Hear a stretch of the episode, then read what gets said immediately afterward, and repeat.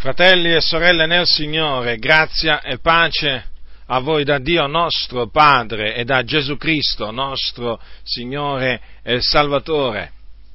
Ora, Cristo Gesù ha comandato di predicare l'Evangelo ad ogni creatura.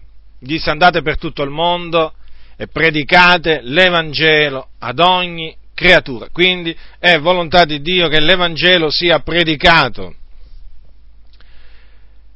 ma l'Evangelo deve essere predicato come si conviene, seguendo i dettami biblici, seguendo gli esempi che abbiamo nella Bibbia, in particolare seguendo l'esempio che abbiamo in Gesù e negli Apostoli.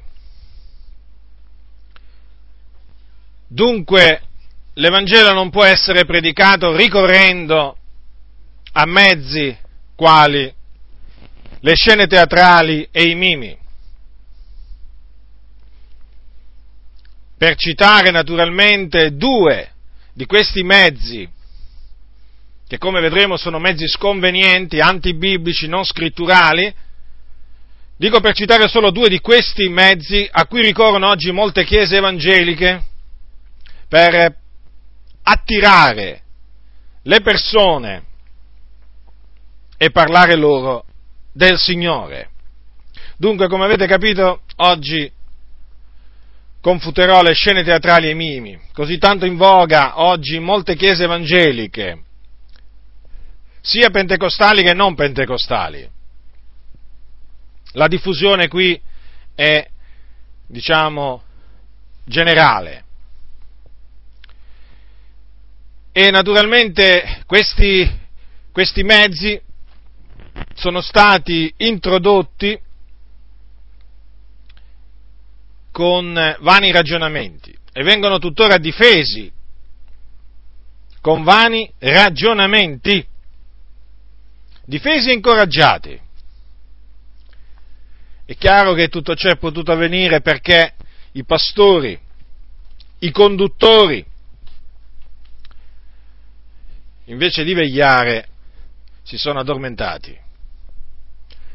Questa è la triste realtà, si sono addormentati perché hanno permesso al teatro, alle buffonerie, di entrare nella Chiesa dell'Iddio vivente, colonna e base della verità. Scene teatrali e mimi sono pratiche contrarie all'insegnamento della Bibbia, lo ripeto, perché non è così che ci insegna la Sacra Scrittura, bisogna presentare l'Evangelo. E non è ricorrendo a questi mezzi che si attirano le persone.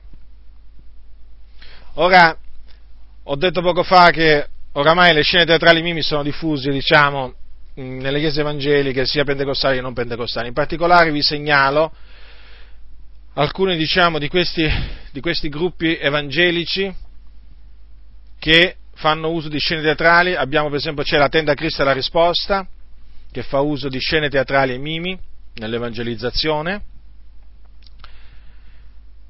Poi c'è la missione chiamata Gioventù in missione, il cui direttore è Enos Nolli, direttore nazionale di questa opera evangelica, che è un'opera evangelica interdenominazionale, e anche Gioventù in Missione usa scene teatrali e mimi, per esempio sul sito di Gioventù in Missione si legge che l'evangelizzazione è normalmente svolta collaborando con le chiese locali in piazze, ospedali e altri luoghi pubblici, con la predicazione ed anche attraverso strumenti creativi quali le rappresentazioni coreografiche e il canto che attirano l'attenzione dei passanti e creano occasioni di contatto. Dunque, questi strumenti creativi sono i mimi, io sono stato testimone, o comunque scenette teatrali, sono stato diciamo, testimone oculare di questo perché all'inizio della mia conversione, quando diciamo, frequentavo eh, diciamo, una comunità eh, nel Ticino, precisamente a Lugano, eh, capitò appunto eh, di, diciamo, di, andare a evangelizzare con gioventù in missione.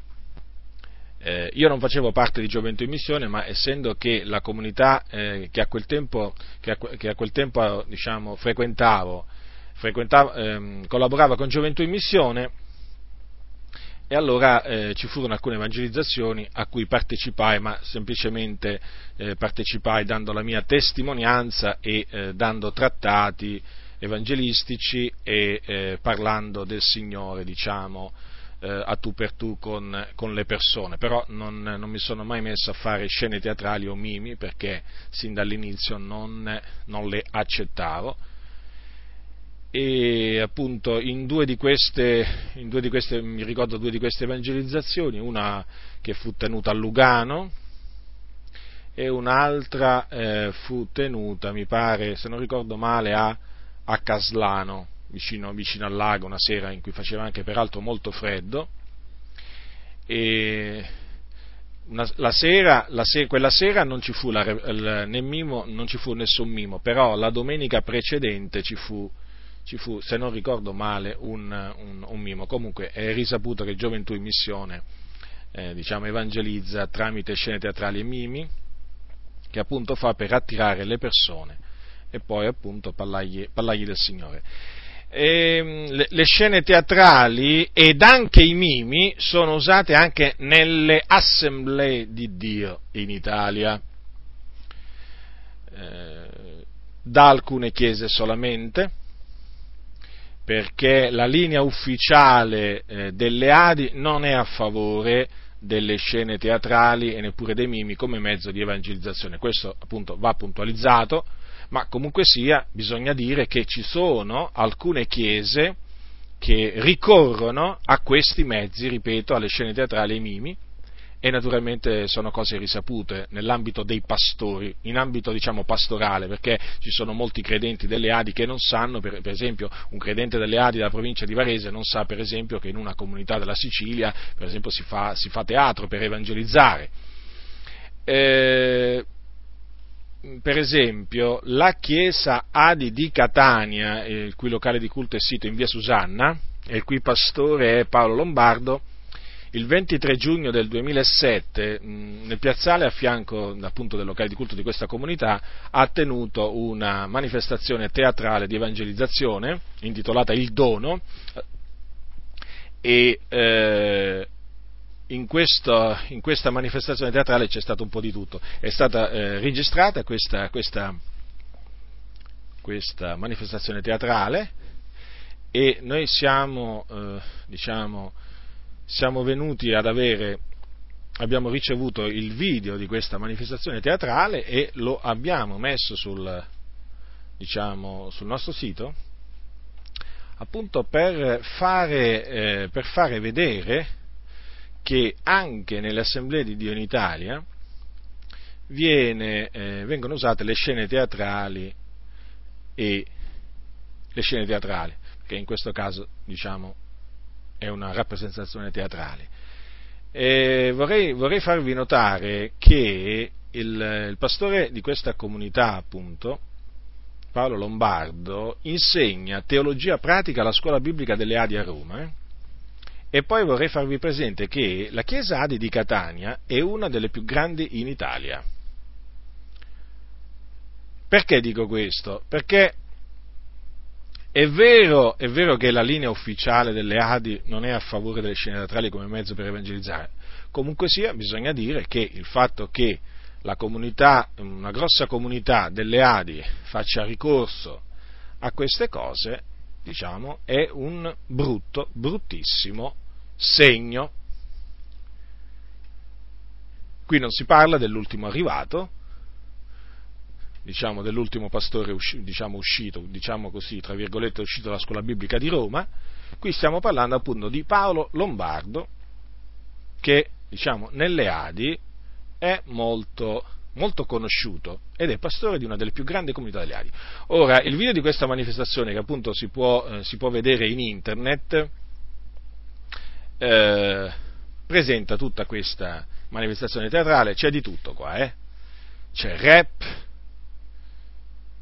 eh, c'è chi fa yoga, chi interpreta diciamo lo yogi, lo yogi sarebbe il praticante yoga, c'è pure chi interpreta il diavolo con tanto di corna e forcone, con urla e sottofondi diabolici. Questa credo che sia la scena più sconvolgente di tutte.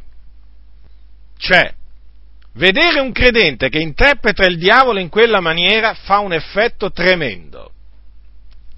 Naturalmente, per chi si vuole accertare, per chi vuole andare ad appurare le cose, il video è sul nostro sito, lo cerchi, quando la Chiesa ricorre al teatro per evangelizzare.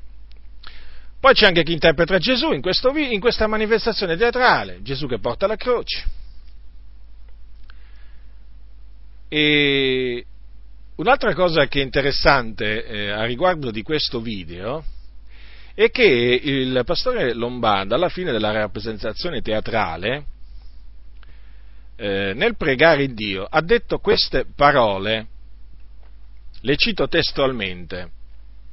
Grazie Signore, grazie perché questa sera, rappresentata così in maniera diversa dal solito, abbiamo ascoltato la tua parola. E la tua parola, Signore, ci ricorda e ci annuncia il tuo grande, immenso, infinito amore.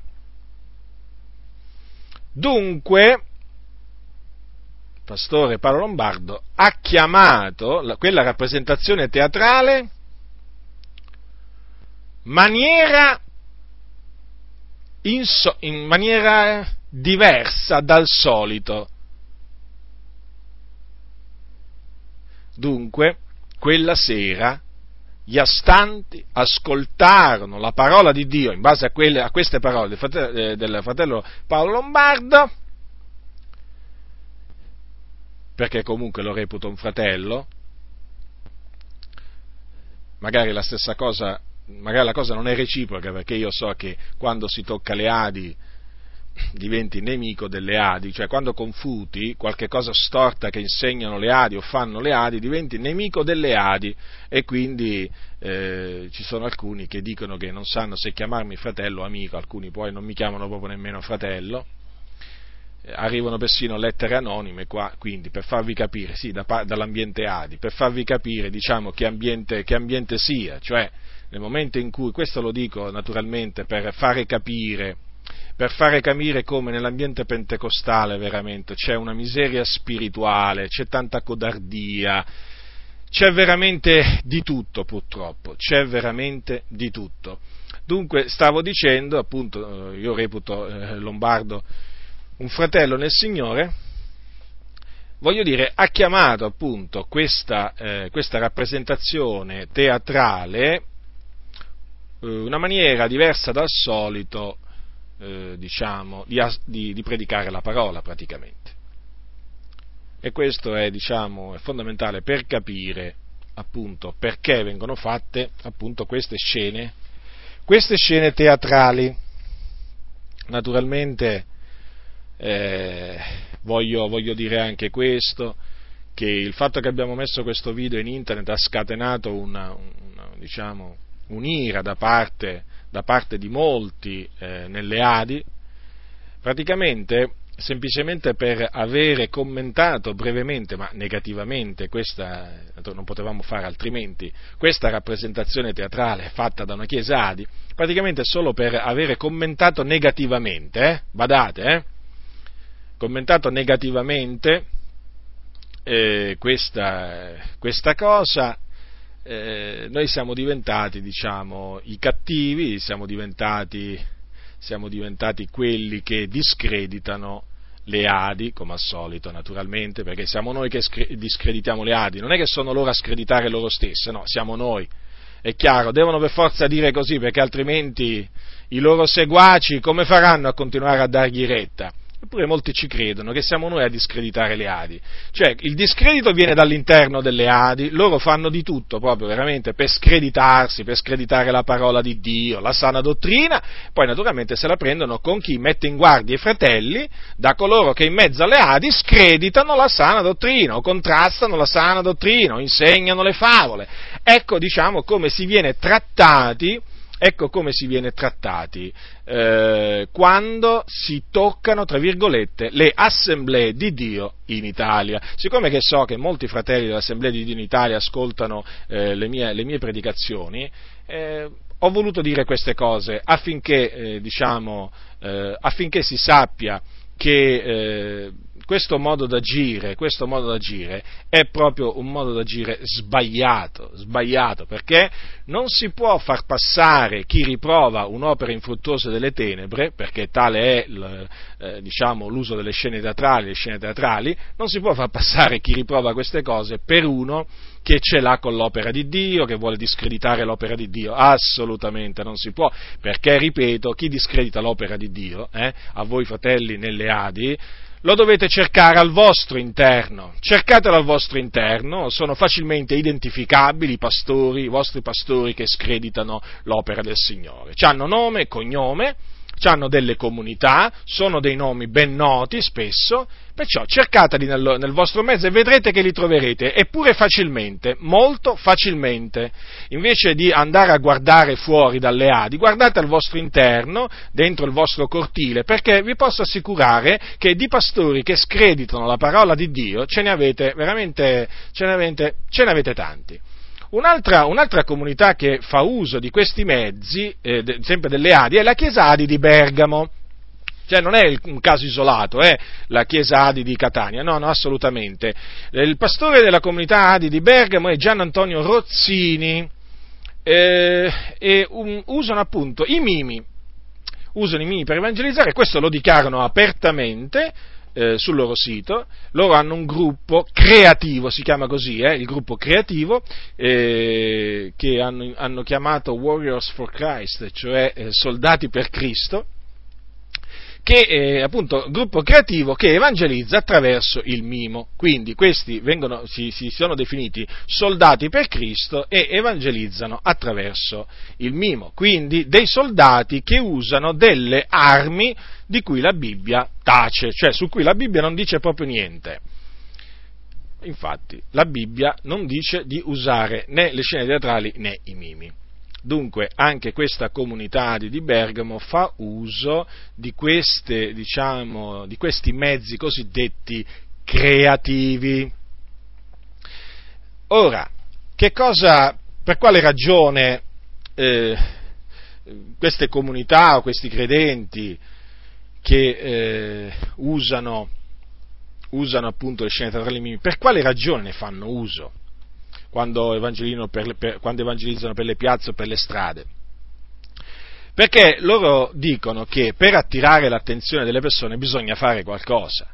Cioè tu non puoi andare in una piazza, metterti lì con un microfono, se appunto c'è il microfono, e cominciare a predicare. E chi si ferma? Bisogna fare prima qualche cosa. Ed ecco dunque spuntare le scene teatrali e i mimi. Quindi le scene teatrali e i mimi quando appunto avvengono queste evangelazioni per strada o per le piazze, servono per attirare le persone, l'attenzione delle persone. Poi, una volta che le persone si avvicinano, hanno visto, diciamo, lo spettacolo, lo show, il teatro, allora dopo gli si parla, eh, gli si parla del Signore. Ora, in, le scene teatrali naturalmente possono consistere in diciamo, hanno come, come soggetto varie, varie, cose, per esempio chi, ci sono scene teatrali che descrivono la passione di Gesù, la liberazione di un, de, un indemoniato, la resurrezione di un morto. È chiaro che eh, le persone si sentono attirate, si sentono attratte nel vedere queste cose, non potrebbe essere altrimenti perché vedono del teatro, poi al termine della rappresentazione c'è un, diciamo, un folto gruppo di persone, generalmente avviene così, e poi a cui si predica la parola. Eh, questa, questa, maniera di agire è chiamata tecnica ministeriale, sì, perché adesso c'è la tecnica ministeriale, anzi sono chiamati anche ministeri o strumenti, o strumenti creativi. Così sono chiamati da da, diciamo, dai, da coloro che sono favorevoli a questi mezzi, ma la scrittura definisce questo modo di agire astuzia. È astuzia. non c'è, non c'è il minimo dubbio, perché non si procede, non si procede sinceramente verso gli astanti, verso coloro che devono ascoltare la parola, ma in un certo senso si usa l'astuzia, una sorta di esca per, diciamo, attirare la persona. Ma oltretutto, oltretutto eh, queste rappresentazioni teatrali rappresentano anche delle menzogne. Perché? Perché voi provate semplicemente a pensare chi interpreta la parte di Gesù, o quella del diavolo, o quello dell'indemoniato di Gerasa. Sì, perché ci sono proprio scene teatrali dove ci sono dei credenti che interpretano Gesù, eppure il diavolo, eppure indemoniati. Ora, che cosa, che cosa succede? Che quella, la persona che deve interpretare o Gesù o il diavolo, l'indemoniato, si deve immedesimare in quel personaggio, in quella persona, e quindi deve cominciare a dire, ad agire in maniera falsa, finta. Perché quello che dice e fa non corrisponde alla realtà, è una finzione. Praticamente quello che viene fatto e detto è una finzione. Ma poi io dico, ma come fa un credente a fare la parte del diavolo? Come fa? Nel video di cui vi ho parlato prima, eh, di, quella che, di, quella rappresentazione teatrale fatta dalle Adi a Catania, c'è appunto, ci sono, eh, diciamo, dei, eh, come si dice, delle, dei punti in cui appunto si vede qualcuno che interpreta il diavolo con tanto di corna, che peraltro non è biblico, rappresentare il diavolo con le corna e con un forcone, perché quella, diciamo, è una forma, diciamo, di rappresentare il diavolo eh, sbagliata. La Bibbia non lo presenta in questa maniera. Ora io dico, ma come fa un credente in cui abita, dimora lo Spirito del Signore, che è uno Spirito Santo, come fa ad agire, ad emettere suoni, eh? a dire parole?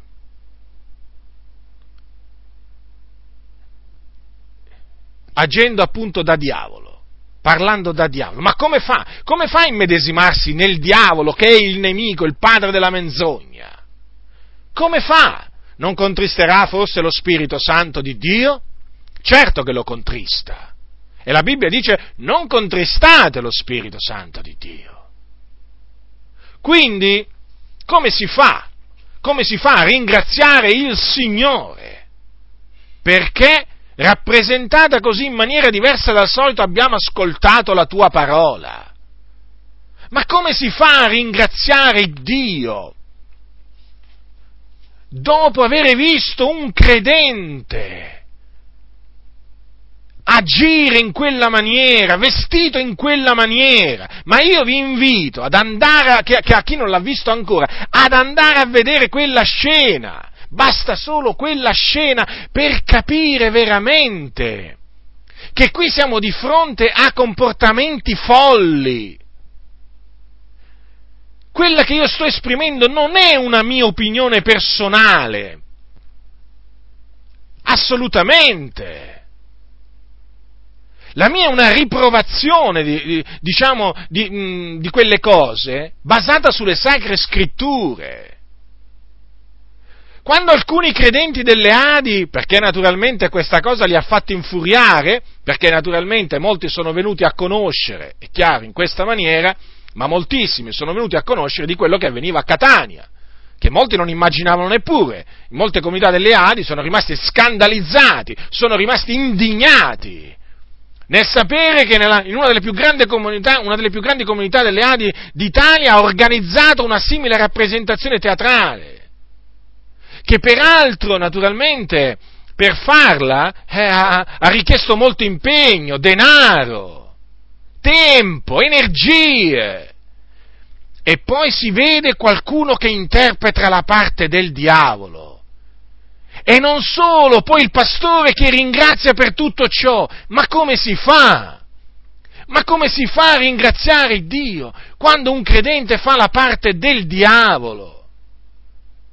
Con quei suoni diabolici, con quel sottofondo. Guardate, un, sono scene che ancora ci ho impresso nella mente. Io mi meraviglio, io mi meraviglio che non ci sia stata una rivolta nella comunità di Catania, che non ci siano stati credenti che veramente si siano indignati, che si siano alzati e andati via immediatamente quando hanno visto quell'orribile scena.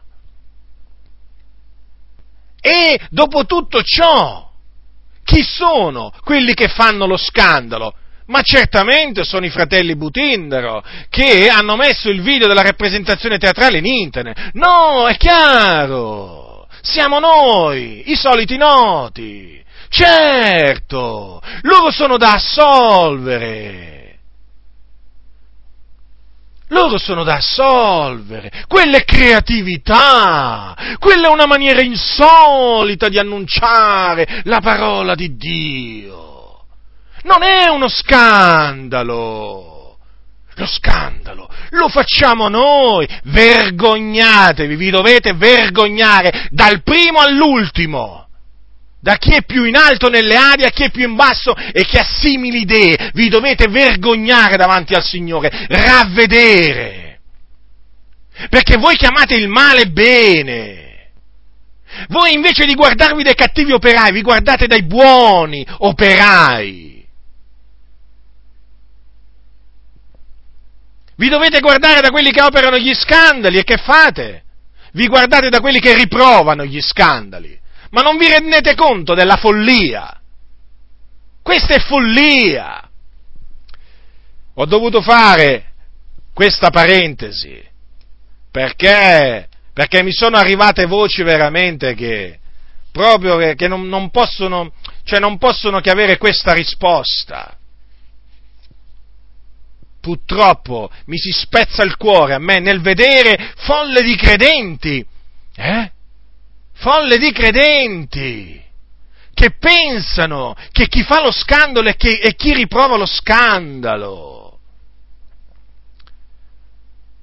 C'è stato un pastore delle Adi che ha detto, ma prova a pensare da che spirito sono stati animati quelli che hanno messo questo video in internet? Beh, te lo dico chiaramente a te, pastore delle Adi, che hai detto queste cose, perché sicuramente ascolterai questa mia predicazione sono stato animato dallo Spirito del Signore, che è uno Spirito Santo.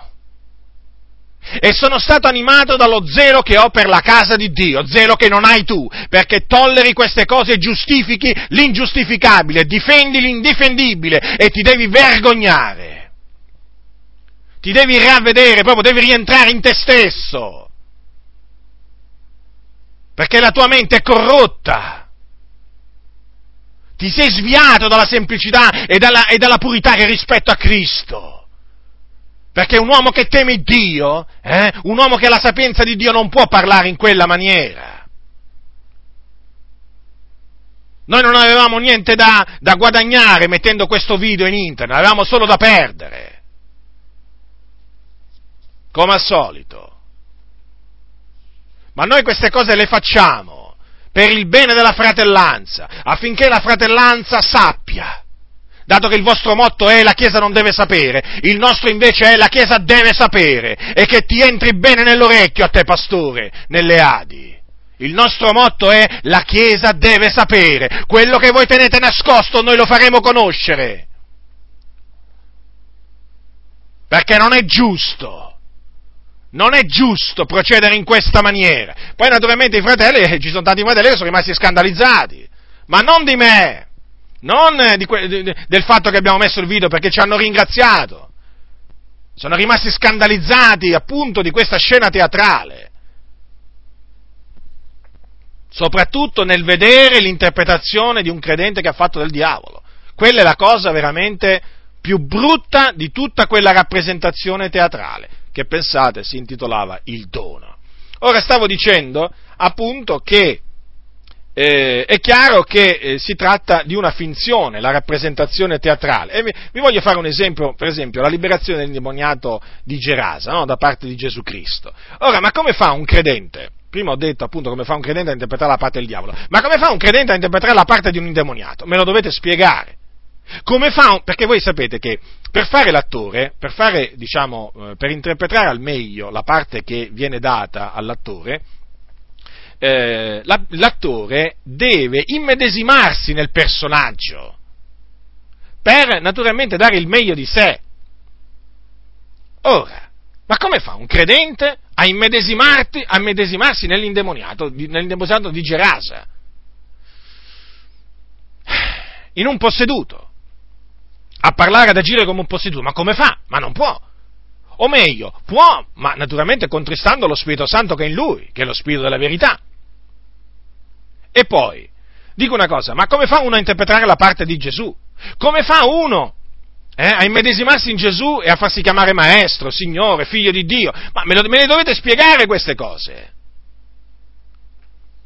E poi, come fa chi interpreta la parte di Gesù a dire ti sgrido, esci da costui, quando quello non ha uno spirito maligno all'interno? C'è tutta una finzione, capite? Ecco perché dico che eh, un credente non può non può ricorrere alle, alle, diciamo, alle rappresentazioni teatrali perché sono finzioni. Il teatro è una di queste finzioni quindi ci dobbiamo astenere. L'Apostolo Paolo ha scritto ai, ai, Corinti queste parole, vorrei che apriste la vostra Bibbia in 2 Corinzi capitolo 4. Verse, io leggerò dal versetto 1 al versetto 2. Allora, dice l'Apostolo Paolo, perciò avendo questo ministero, in virtù della misericordia che ci è stata fatta, noi non veniamo meno nell'animo, ma abbiamo rinunziato alle cose nascoste e vergognose, non precedendo con astuzia né falsificando la parola di Dio, ma mediante la manifestazione della verità, raccomandando noi stessi alla coscienza di ogni uomo nel cospetto di Dio. Avete notato Paolo, gli apostoli, eh? Che cosa, fa- che cosa facevano?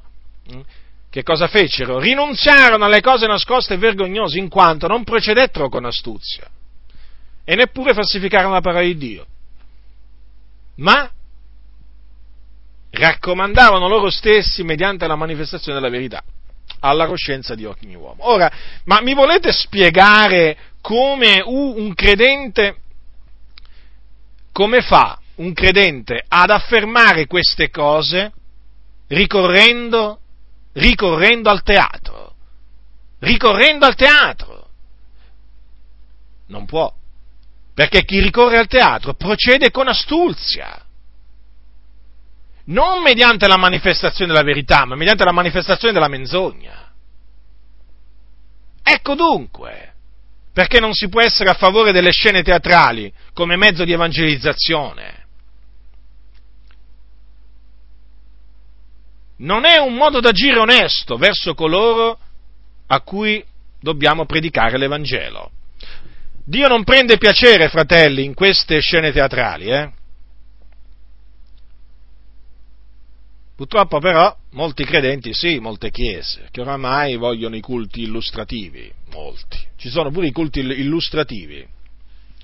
Non più culti dove i credenti sono presi dal timore di Dio, i peccatori si gettano a terra spaventati o cominciano a gridare sono perduto, sono perduto, che devo fare per essere salvato? No, no, no, no, vogliono i culti illustrativi. Poi non parliamo del fatto che oramai molti credenti non vogliono che Dio aggiunga la sua testimonianza a, quella, diciamo, di coloro che annunciano l'Evangelo, con segni, prodigi, opere potenti, non lo vogliono, non lo vogliono. Cosa dirà la gente se cominciano veramente a esserci segni, prodigi, miracoli, indemoniati vengono liberati? Cosa dirà? Dirà che qui c'è il diavolo. Poi cosa diranno certi, cioè, quegli evangelici appunto che dicono che i doni sono cessati? E eh, cosa diranno? Eh, che lì c'è il diavolo che si diverte. E quindi dato che non vogliono che la predicazione sia accompagnata dai segni prodigi e prepotenti, hanno rimpiazzato queste cose con le scene teatrali. Con le scene teatrali. Quindi i doni dello Spirito Santo non c'è più bisogno di, di desiderarli. Ci sono le scene teatrali, ci sono i mimi. Adesso si va a scuola per imparare a fare teatro. Infatti, è certo. Ma che bisogno c'è di desiderare i doni dello Spirito Santo? C'è il teatro, fratello, c'è il mimo. Che vergogna, Che vergogna a voi tutti veramente che avete fatto penetrare queste cose sconvenienti nella Chiesa di Dio. Vi dico di ravvedervi, di sbarazzarvi di queste cose sconvenienti, di queste buffonerie, di queste finzioni. Buttatele fuori dalla Chiesa dell'Iddio vivente. Non sono cose in cui Dio si compiace, sono cose storte rientrate in voi stessi perché veramente state dormendo, dormendo. Ma dove stanno scritte nella Bibbia queste cose che voi fate? Ma dove sta scritto di ricorrere al teatro e ai mimi per evangelizzare, alla finzione? Nella Bibbia no, nei vostri manuali. Sì. Lì sì, o magari nei libri, nei libri di, di, qualcuno di questi dottori che ha voltato le spalle alla verità, di questi dottori a cui prudono le orecchie che non sopportano più la sana dottrina. Ah sì, in questi libri potete trovare l'elogio. L'elogio di che cosa? Della follia! Perché di follia si tratta, ma di follia agli occhi di Dio! Non è questa la follia di Dio che è pazzia davanti agli uomini, no, no, no, questa proprio, questa proprio è, è una forma di sapienza umana che agli occhi di Dio naturalmente è pazzia. E che cosa c'è in questo? In questo? C'è l'elogio della pazzia, cioè di ciò che, che, è in avversione a Dio di ciò che Dio reputa veramente eh, pazzia, perché lo è la sapienza di questo mondo, ecco c'è l'elogio di queste cose. E folle di credenti vanno dietro, le turbe vanno dietro questi cianciatori. Ma io dico una cosa, ma che cosa dice la Bibbia riguardo di Gesù? Ma Gesù, ma quando evangelizzava, perché Gesù ha predicato nelle piazze, lungo le rive del mare, sulle colline, nel Tempio, nelle sinagoghe, ma Gesù era con i suoi discepoli, la Bibbia dice, no? Si spostava con i suoi discepoli. Ora io dico, ma lui per attirare le folle che faceva? Ma vi risulta che aveva organizzato una compagnia teatrale, eh, magari con a capo Pietro, eh, e aveva dato le, le, le, istruzioni come fare qualche scena teatrale, magari presa dall'Antico Testamento, chissà, magari il sacrificio di Isacco, o magari la storia di Giuseppe, eh? Ma vi risulta che aveva detto ai suoi discepoli, dai facciamo un po' di teatro, attiriamo un po' le persone, poi una volta che arrivano le persone ci penso io a predicare. Ma vi risulta una cosa del genere? A me non risulta. Ma Gesù non aveva bisogno di queste cose per attirare le folle. Perché Gesù aveva quello che oggi purtroppo molti non cercano e non hanno e non vogliono avere, la potenza di Dio. La potenza del Signore era con lui per compiere guarigioni. Lui si spostava nella potenza dello Spirito Santo, non eh, con i teatranti.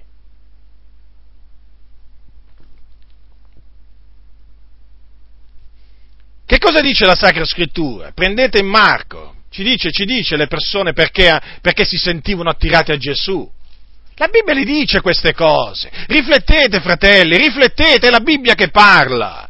Io trasmetto semplicemente quello che dice la Bibbia, poi, naturalmente, chi ha orecchi da udire, oda. Certo, se, ha, se, hai orecchi per non udire, se hai orecchi ma non ascolti, mi dispiace, fratello nel Signore. Io spero veramente che i tuoi orecchi allora siano sturati. E ti voglio dire una cosa, sappi che il Signore per sturare gli orecchi, eh? Ti voglio dire questo, forse non te l'ha mai detto nessuno, sappi che il Signore alcune volte, per sturare gli orecchi di quelli che ce l'hanno chiusi, usa le sventure. Quindi bada molto, bada molto bene alle tue vie, perché il Signore ha diversi mezzi per sturare le orecchie a quelli che non ci vogliono sentire. E una di queste è la sventura, perché gli apre gli orecchi il Signore, sai, apre gli orecchi poi mediante la sventura. No, dico queste cose affinché nessuno si illuda, perché so che molti sono duri d'orecchi. Ma il Signore, sa, il Signore è capace a questi che sono duri d'orecchi a fargli capire le cose. Sa come farlo. Capitolo 3 di Marco. Capitolo 3.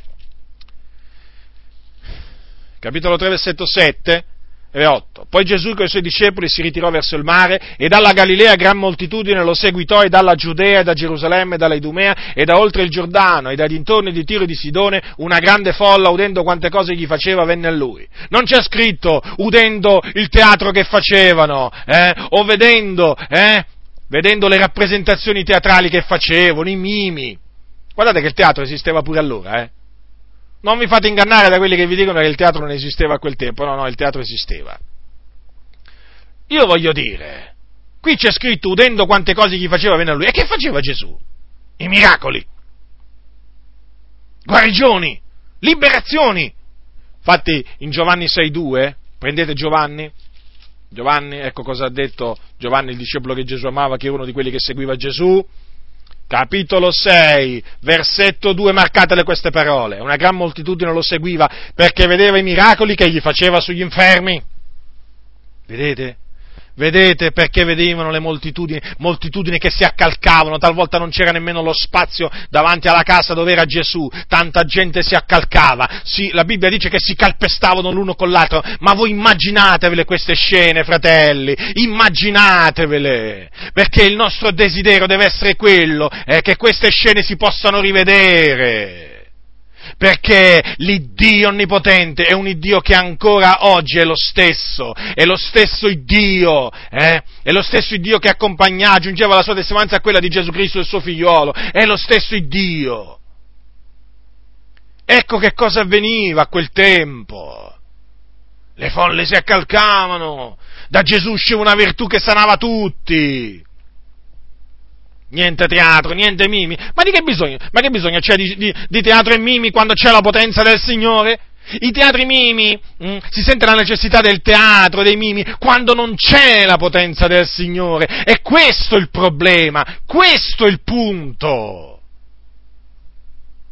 Su cui naturalmente io insisto per farvi riflettere. È chiaro, quando poi non si vogliono le guarigioni e i miracoli, e certo, perché Dio ha smesso di operare guarigioni e miracoli, non dà più né, né doni di guarigione né doni di miracoli, questo dicono i dottori secondo le loro voglie, i dottori a cui prudono le orecchie. D'altronde, queste cose il Dio non le fa più, e allora ricorriamo al teatro, ricorriamo ai mimi,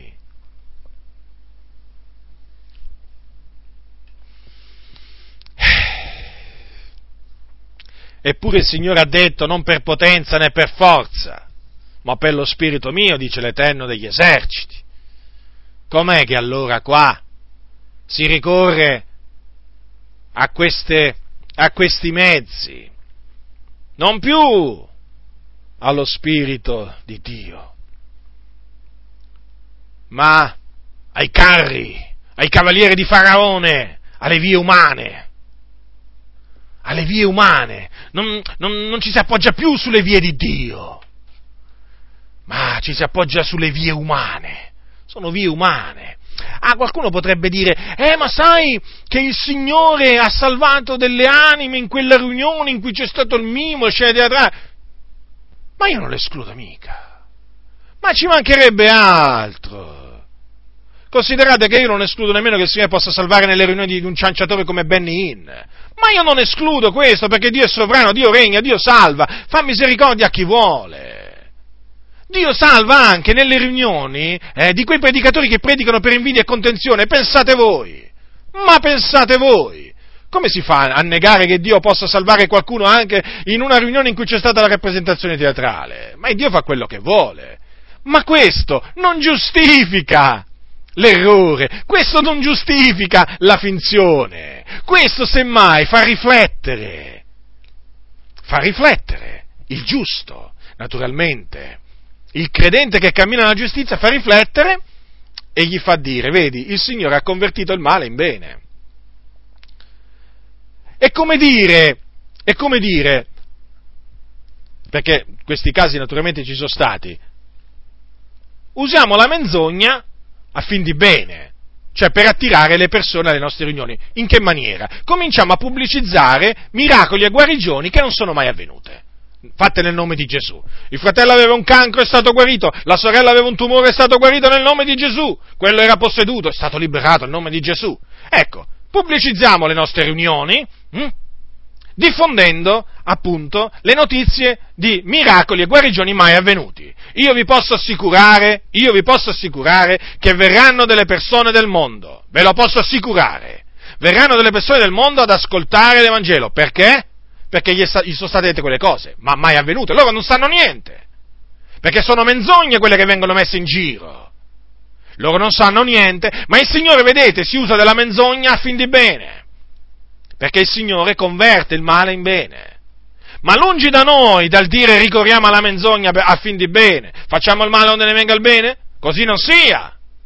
Il male non lo dobbiamo fare, perché il fine non giustifica i mezzi. E quello è il punto che ancora molti credenti non hanno capito, che il fine non giustifica i mezzi, anche se il fine è buono, quello di attirare le persone alla predicazione, quello di far avvicinare delle persone, è un fine buono, certamente. Non è che sono là a parlargli di Maometto, alla fin fine sono là a parlargli di Gesù.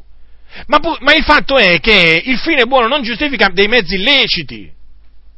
È quello che molti credenti ancora non hanno capito. Purtroppo, naturalmente, non l'hanno capito, infatti giustificano i mezzi illeciti. Giustificano i mezzi illeciti. Io ho conosciuto una sorella che mi ha raccontato come si è convertita. A proposito appunto della menzogna. Allora, lei mi ha raccontato che un giorno ha visto in televisione una sorella del nord Italia Me l'ha raccontato molti anni fa, ma mi è rimasto impresso. Lei una volta, ehm, diciamo, durante un programma di evangelizzazione alla televisione, ha visto una sorella che raccontava, che poi era anche una sua compaesana, che raccontava come il Signore l'aveva guarito da un male inguaribile. Colpita da questa testimonianza che ha fatto, siccome che naturalmente eh, venivano dati gli indirizzi o comunque o, o il telefono, diciamo, eh, da contattare, questa donna prese contatto appunto con quelli che dirigevano il programma e andò riunione, a una riunione appunto dove, eh, eh, dove veniva predicato l'Evangelo, perché era stata colpita profondamente da quella testimonianza. Ebbene, quella sorella che aveva dato la testimonianza in televisione di quella guarigione miracolosa operata da Gesù Cristo, dopo poco tempo è morta di quel male da cui lei aveva detto Gesù l'aveva guarita. E questa sorella che andò a quella riunione si convertì al Signore ed è tuttora salda nella fede. Ora, perché io vi dico questo? Perché ci sono alcuni credenti che non hanno capito, eh, non hanno capito che il Signore fa succedere queste cose per metterci alla prova. Per metterci alla prova, altrimenti Dio come fa a metterci alla prova? Come fa il Signore a vedere se noi veramente seguiamo la Sua parola? Vogliamo seguire la sua parola, se noi lo amiamo, se noi osserviamo i suoi comandamenti, ci fa vedere delle persone all'interno della Chiesa che riescono in certe cose eh, usando mezzi illeciti. La menzogna, può essere la finzione, l'ipocrisia, ma che vi posso dire? Tante cose, no? Sbagliate. Allora il Signore che cosa fa? Questo è il modo d'agire di Dio. Fa vedere al giusto queste cose il Signore riesce a convertire il male in bene, magari salva delle persone, magari guarisce anche qualcuno, ma lo fa per vedere se tu dai, dai più retta alla parola di Dio o a costoro. Praticamente, io sin dall'inizio sono stato, eh, diciamo, messo alla prova dal Signore in questa maniera. Il Signore mi ha fatto vedere scene teatrali, mimi e tante altre cose sconvenienti. Eh, io vedevo magari che, eh, diciamo, questi qua raccontavano poi che il Signore aveva salvato qui e là. E io però, leggendo le Sacre Scritture nel pregare il Signore, queste cose io non le vedevo nella Sacra Scrittura e dicevo, Signore, io non metto in dubbio che tu abbia potuto salvare nella riunione di Tizio, di Caio, di Sempronio, anche se là fanno questo e dicono questo, però a me non risulta nella Bibbia che Gesù agiva così, gli apostoli agivano così, così io mi astengo da quelle cose, le riprovo, le continuo a riprovare. E grazie a Dio sono rimasto saldo, attaccato a questo, alla parola del Signore. Quindi a questo principio, non per il fatto che alcuni, diciamo, dicono, ah ma sai fratello, che quell'anima si è avvicinata al Signore, ha cominciato a venire nella nostra comunità e poi si è convertita dopo che ha visto la scena teatrale. State attenti, voi accettate accettate la conversione come vera conversione, fermo restando che sia una vera conversione, però state attenti a non accettare la finzione, la menzogna, perché il Dio, ve lo ripeto, il Dio è capace, è potente a convertire il male in bene. E Dio fa questo per mettere alla prova il cuore del giusto. Ma vi siete mai domandati come il Signore è colui che prova i cuori e le reni? Ma come fa a provare i nostri cuori e le reni? Ma ve lo siete mai domandato voi? Come fa a metterci alla prova? Sì, perché Dio ci mette alla prova. Come fa Dio a vedere se noi veramente osserviamo la sua parola, se, se noi veramente lo amiamo con tutto il cuore? Ma come fa? Ci sarà una maniera, no? Ci sottoporrà un test. E insomma, Riflettete. È come diciamo, eh, è come per esempio il fatto che in alcune, in alcune riunioni di questi cianciatori, di, di, questi che fanno false predizioni, come Benin e tanti altri, ci sono state delle anime che sono state salvate dal Signore. E non escludo anche delle anime che sono state guarite, naturalmente per la fede in Gesù. Ora, è chiaro che nel sentire queste cose il cuore del giusto è subito provato, perché dice, ma come? Ma come? Io mi studio di non agire in quella maniera, di vivere una vita santa, giusta e pia. Questo qui invece guarda come agisce, guarda come vive e guarda. Eppure nelle sue riunioni quello si è convertito, quell'altro è stato guarito. Il Signore ti mette alla prova, fratello.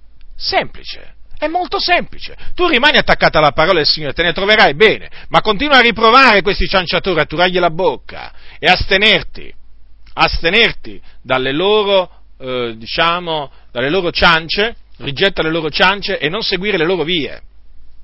Perché il Signore ti mette alla prova per vedere se tu lo ami con tutto il cuore. Ora, ma non solo Gesù, non solo Gesù eh, non ebbe bisogno di scene teatrali e mimi, anche di altri mezzucci, che naturalmente qui la, la, la lista è lunga, ci sono le prove di forza, in America ci sono dei, dei, gruppi di giovani, diciamo, muscolosi che fanno bodybuilding, cioè cultura fisica, che naturalmente si presentano sul palco, no, spezzano mazze da baseball, eh, tutto questo per attirare i giovani, le loro riunioni e ci riescono, eh, vanno a migliaia a vederli, mm, spezzano mazze da baseball, eh, rompono ehm, pezzi di ghiaccio con delle mazze, catene, ma insomma eh, delle cose proprio, de, de, dei spettacoli da baraccone che ancora in Italia, ancora in Italia queste cose non hanno attecchito, ma fino a quando? Fino a quando è che vedremo il primo spettacolo da baraccone con questi, con questi che spezzano il ghiaccio e, e, e, rompono le mazze da baseball. Quando lo vedremo qui in Italia? Ma io credo non mancherà tanto. Comunque è che è chiaro ci sono anche questi, questi mezzi, eh, non è che esistono solo scene teatrali, mimi allora, stavo dicendo, non solo Gesù eh, non, non, non, ricorse a queste cose, ci fu anche per esempio Filippo, gli Apostoli, prendiamo Filippo, va, capitolo, A, eh, capitolo 8 degli Atti, vediamo cosa dice la Sacra Scrittura riguardo di Filippo l'Evangelista. Filippo era l'Evangelista, portava la buona novella, annunziava il Cristo.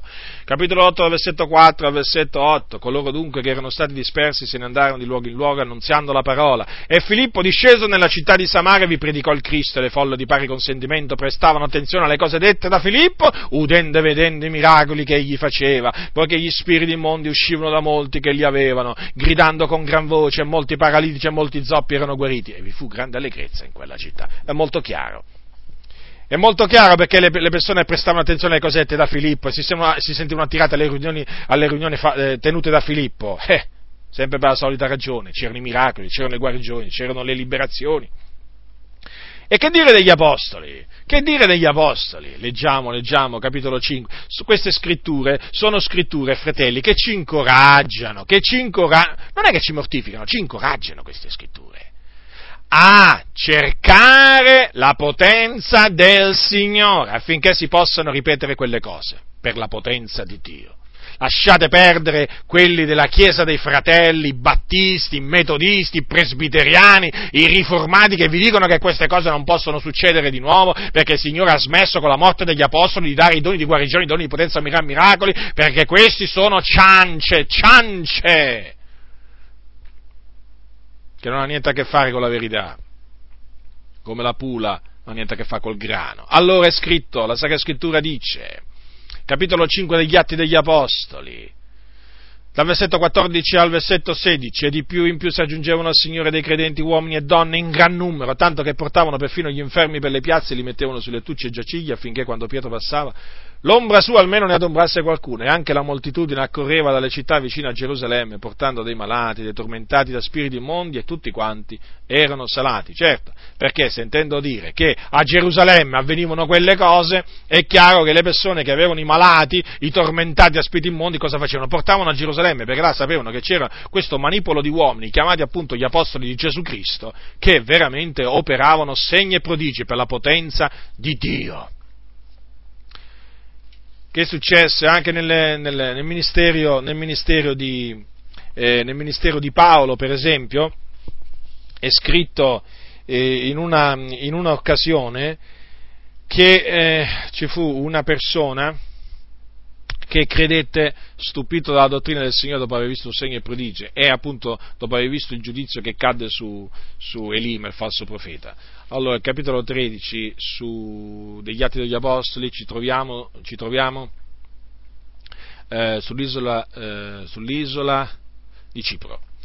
Capitolo 13, versetto, da versetto 6 al versetto 12, poi traversata tutta l'isola fino a Pafo trovarono un certo mago, un falso profeta giudeo che aveva nome Bar Gesù, il quale era col proconsole Sergio Paolo, uomo intelligente. Questi chiamati a sé Barnabé e Saulo chiese di udir la parola di Dio.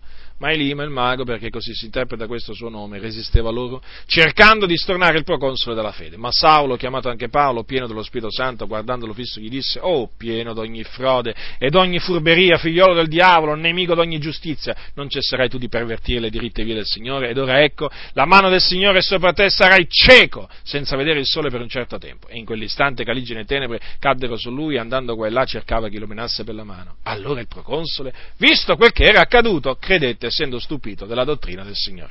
Avete notato dunque? C'era la manifestazione dello Spirito Santo e è chiaro che essendoci queste, queste anche per esempio sull'isola di Malta, quando per esempio dopo che eh, Paolo guarì il padre di Publio che era malato di febbre di dissenteria, c'è scritto che gli altri malati, allora dice così, è avvenuto questo, anche gli altri che avevano delle infermità nell'isola vennero e furono guariti.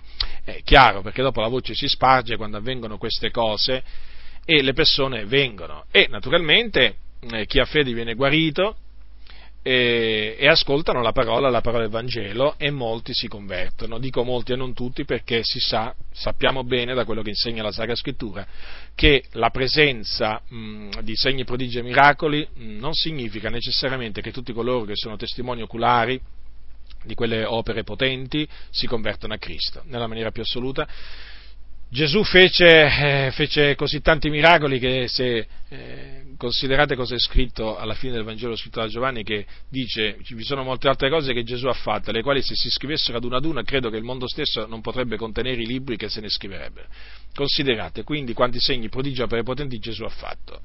Non ci sono scritti tutti i segni prodigi fatti da Gesù eh, in Matteo, Marco, eh, Luca e Giovanni, solo una parte. Allora considerate quanti, quanti, quanti ne fece. Eppure, eppure Gesù chiamò i suoi discepoli piccolo gregge.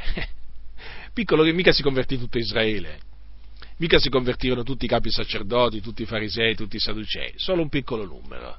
Che cosa ci insegna questo? Eh, che alla fine poi sono sempre pochi quelli che trovano la via che mena la vita. Però questo non ci deve portare mai non ci deve mai portare a sottovalutare l'importanza dei segni, prodigi e opere potenti, perché servono appunto, sono dei mezzi veramente che Dio si usa, Dio si usa per attirare le persone all'Evangelo e poi salvarle. Questo è quello che insegna la Sacra Scrittura eh, e naturalmente questo è quello che noi dobbiamo desiderare. Noi crediamo che il nostro Dio è un grande Dio, è l'onnipotente Dio, colui che ha fatto il cielo, la terra, il mare, le cose che sono in essi in sei giorni. Eh? Colui che riempie i cieli dei cieli dei cieli, anzi che i cieli dei cieli dei cieli non possono contenere. Il nostro Dio veramente è un Dio la cui grandezza non si può investigare, è un Dio che non muta, è un Dio che non cambia, che riconduce ciò che è passato. Noi vogliamo che il Signore riconduca ciò che è passato. Noi sì, molti no. Ma non ci importa, continueremo a desiderare che il Signore faccia tornare i giorni antichi. A noi non ci importa quello che dicono questi, questi, questi dottori secondo le loro voglie, di queste chiese evangeliche, eh, diciamo che non credono più nella potenza di Dio. Non ci importa proprio niente. Essi torneranno a te, ma tu non tornerai a loro, disse il Signore a Geremia. Sono loro che devono tornare al Signore, alla parola dell'Iddio vivente da cui si sono allontanati. Sì, perché queste chiese evangeliche si sono allontanate dalla parola di Dio, o comunque da una parte del consiglio di Dio. E devono tornare a questa parte del consiglio di Dio. Mi riferisco a quella Chiesa dei Fratelli, mi riferisco ai Battisti, ai Metodisti, ai Riformati, alle Chiese, presbi- alle chiese presbiteriane e a tante altre. Sì, ma non solo loro devono tornare alla parola di Dio, anche tanti pentecostali, eh, che sono pentecostali solo di nome ma non di fatto, non credono più in quello che è avvenuto il giorno della Pentecoste, non credono più nei miracoli, nelle guarigioni. Ormai nell'ambiente pentecostale si arriva a dire che Dio guarisce tramite le medicine, immaginate voi un po', immaginate voi un po'. Anche questi devono tornare al Signore e proclamare l'immutabilità della potenza di Dio come si fa a dire che Dio guarisce tramite le medicine? Io veramente nella Bibbia non trovo una cosa del genere. Eppure viene detto nell'ambiente pentecostale, no? perché uno potrebbe pensare, ma dove viene detto questo? Tra i battisti, tra i chiese dei fratelli? No, nell'ambiente pentecostale! Ci sono molti, pente, molti, pastori pentecostali che pensano che chi ripone la sua fiducia esclusivamente nel Signore senza prendere le medicine è uno che tenta il Signore. Non sanno nemmeno cosa significa tentare il Signore. Immaginate voi in mano a chi si trovano molte comunità pentecostali a pastori che non sanno discernere la destra dalla sinistra, un cammello da un toro, un asino da un cavallo. A questo punto siamo, sono ridotte molte comunità, a questo punto. Ma fratello, ma i medici, chi gli ha dato l'intelligenza ai medici? Che c'entra questo? Ma la Bibbia dice, maledetto l'uomo che confida nell'uomo. Eh, chi ha dato l'intelligenza all'uomo? A prescindere che sia medico o non medico. L'ha data di Dio? E certo, però il Signore non è che ci incoraggia a avere fiducia nell'uomo, il Signore ci incoraggia a avere fiducia nell'Iddio vivente, nel suo nome. Benedetto l'uomo che confida nel Signore. Questo dice la Sacra Scrittura. È benedetto. Tu mi dirai, eh, ma se il Signore non guarisce, ma è sempre benedetto. Il malato è benedetto, a prescindere che verrà guarito o non verrà guarito, perché confida nel Signore. Cioè, quello che molti ancora credenti non hanno capito è che un credente malato, eh, che non ricorre alle medicine ma ricorre solo al Signore. È benedetto anche se non verrà guarito dal Signore perché magari non è nella sua volontà. Sì, c'è anche questa possibilità. Non è che è benedetto se verrà guarito, no, è benedetto anche se non verrà guarito. Perché? Perché fa una cosa, ubbidisce a un comando, confida nel Signore. E quello è un comandamento del Signore. Beati quelli che odono la parola di Dio e lo osservano, sono beati quindi. Questo è quello che molti ancora non hanno capito. Sì, nell'ambiente pentecostale. Quanto mi detestano a me tanti pentecostali. Ma come fai a dire queste cose, fratello? Come come faccio a dirle? In base a quello che dice la Sacra Scrittura. Ma la leggete la Sacra Scrittura? Ma da quanto tempo è che non aprite la Bibbia? Ma da quanto tempo è che non mi mettete in ginocchio nella vostra cameretta? Eh? Con la Bibbia aperta davanti? Eh? Chiedendo al Signore veramente luce. Io quando mi sono messo a studiare le Sacre Scritture facevo così, piegavo le ginocchia davanti al Signore, prendevo la Bibbia, l'aprivo davanti al Signore e dicevo, Signore, io non capisco quello che c'è scritto, fammi intendere tu. Voglio intenderle correttamente, le tue scritture. Fammele intendere, Signore, apri la mia mente.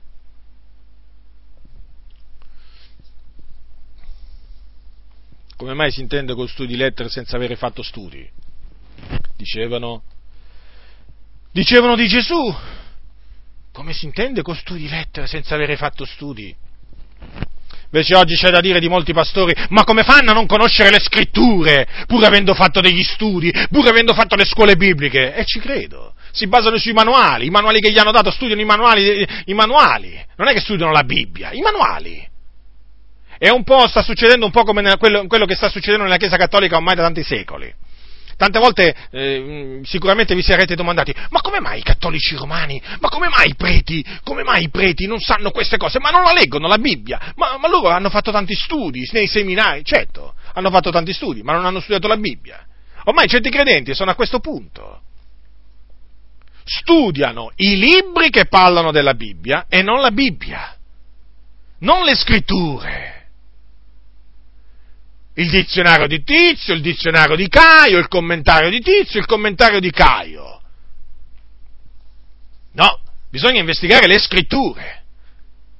Non che in questi commentari non ci siano delle cose giuste, ci sono anche delle cose giuste, però il fatto è questo che molti si affidano totalmente alla direzione che gli impartiscono questi commentari, questi dizionari. No, alle scritture, alla legge, alla rivelazione, perché se il popolo non parla così, alla testimonianza, se il popolo non parla così, non vi sarà per lui alcuna aurora, non, solo tenebre. Ve lo posso assicurare, ve lo dico per esperienza personale. Dunque, qualcuno dirà, ma non tutti fanno miracoli. Certo, è vero, non tutti hanno i doni guarigioni, è vero, è vero e allora come facciamo se non ci sono miracoli e guarigioni? Facciamo come il Signore ha comandato, predichiamo la parola, senza usare mimi e scene teatrali. Ve lo ricordate Giovanni Battista? Spero di sì. Che dice la Sacra Scrittura? Che dice la Sacra Scrittura? Che dice che non fece alcun miracolo. Non fece alcun miracolo Giovanni Battista? Colui che Dio mandò davanti al suo unto non fece alcun miracolo, eppure sapete che c'è scritto? Che Gerusalemme e tutta la Giudea e tutto il paese intorno al Giordano presero ad accorrere a lui. E, e come facevano? Com'è possibile? Non faceva nessun miracolo, eppure le folle andavano a Giovanni Battista. Certamente quell'uomo aveva qualcosa che attirava l'attenzione, che attirava l'attenzione sicuramente non era il suo abito, che voi sapete che è una pelle di cammello. Sicuramente non era il modo in cui viveva, sapete che lui stava nei deserti, si cibava di locuste e miele selvatico, e che cos'era allora? Era la potenza di Dio, siamo sempre lì, perché lui era ripieno di potenza, venne nello spirito nella potenza d'Elia. Quando predicava Giovanni Battista, non era mica un predicatore ninna nanna, non era mica uno di questi predicatori che così facilmente si sentono da dietro i pulpiti, che veramente fanno addormentare quando parlano, fanno addormentare. È chiaro che dopo, quando in quei locali di culto dove, dove, dove il culto viene tenuto il pomeriggio, eh, non c'è da meravigliarsi se, se, veramente alcuni si addormentano, perché si addormentano non solo perché sono nell'ora della digestione, ma anche perché questi predicatori fanno dormire. I loro sermoni non hanno né capo né coda, e quando hanno il capo e la coda sono letti. Predicatori che si mettono là a leggere il sermone. Ma dov'è la guida dello Spirito Santo? E poi quando parlano, uh, sembrano dei, dei professori di filosofia, loro, le loro predicazioni eh, sono veramente elugubrazioni, usano dei termini così difficili che devi avere il dizionario con te. Ma io sono sicuro che molti, mo, molte persone non capiscono quello che dicono questi predicatori ma usano, usano, dei termini che anche per me sono difficili. Io non sono un acculturato, diciamo, diciamo molto acculturato, voglio dire, ma, ma, ci sono dei termini che in effetti risultano difficili pure a me. E dico, ma cosa capirà quella, quella donna di 80 anni? Cosa capirà quel fratello che, che, che, è calzolaio? Cosa capirà quel fratello che è agricoltore? Ma cosa capirà di questi discorsi intellettuali? Di questi, di questi discorsi ben preparati, ben presentati, ma che fanno dormire, discorsi persuasivi di sapienza umana, eccellenza di parole, e girano e girano e girano e non, va, e non arrivano mai al dunque, e non ti parlano mai con franchezza. Sono come quegli aerei che girano attorno all'aeroporto non attirano, e, non, e, e, e, non atterrano mai Tu ti aspetti che da un momento all'altro dicano con franchezza quella cosa, ma non la dicono, rimani deluso. Ma com'è possibile? Ci ha girato attorno, ci ha girato attorno e alla fine non ci è arrivato. Ma certo, ma perché questi hanno studiato omiletica nella scuola biblica. Hanno studiato omiletica. Ecco perché quando parlano ti viene da dormire, da sbadigliare. Ecco perché quando parlano veramente dici ma dove mi trovo io qua? Ma dove mi trovo? Che sono questi discorsi? Loro non è che predicano con potenza, con gran pienezza di convinzione con lo Spirito Santo. Pienezza di convinzione. Ma quale convinzione? Quando parlano, sembrano là, sembrano là così, a intrattenere le persone. Non è che sono là, magari con l'intento di convincere, no? Di portare un, convin- un sermone, ma non un convincente sermone, no. Sono là giusto per intrattenere le persone. Quando parlano ai peccatori, eh? Ma non è che gli parlano come se quello è uno condannato all'eterna infamia, come se quello se, che lo ascolta, che se morisse in quel momento va all'inferno, perduto per l'eternità. No! Non è che gli dice ravvediti, tizio, ravvediti, convertiti dalle tue mie malvagie credi nel Vangelo e il Signore ti salverà dal peccato e dalla perdizione. Non è che loro dicono salvatevi da questa perversa generazione, ma che? Ma che? No, il loro messaggio è Gesù ti ama, amico mio, vieni a Gesù e Gesù ti accoglierà. Gesù non caccia chi viene a lui, non caccia fuori chi viene a lui, vieni a Gesù. Sempre la solita musica è un disco incantato, da Milano ad Agrigento, ormai quasi tutti predicano in questa maniera, ma è questa la maniera di predicare? Ma è questa la maniera di predicare? Che cosa diceva Gesù? Alle turbe! Ravvedetevi e credete all'Evangelo. Che diceva Giovanni Battista? Ravvedetevi, ravvedetevi.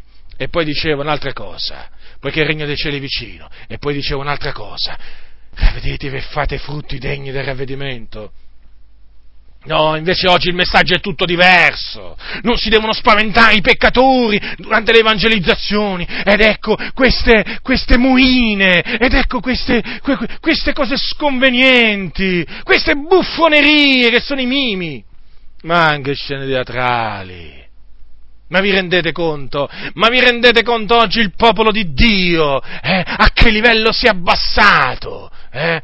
Ah, non sembra il popolo di Dio. Non sembra il popolo di Dio, il popolo del grande Dio che ha fatto il cielo e la terra, perché ricorre a sti mezzucci.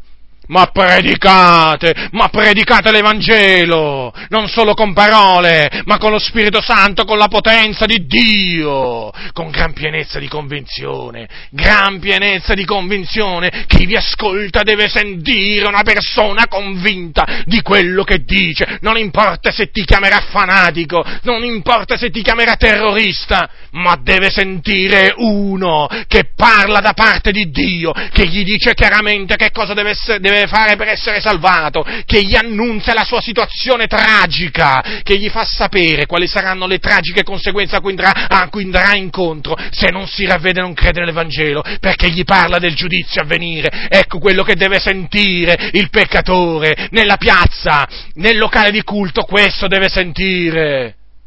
Non Gesù ti ama, vieni a Gesù. Ma che messaggio è questo?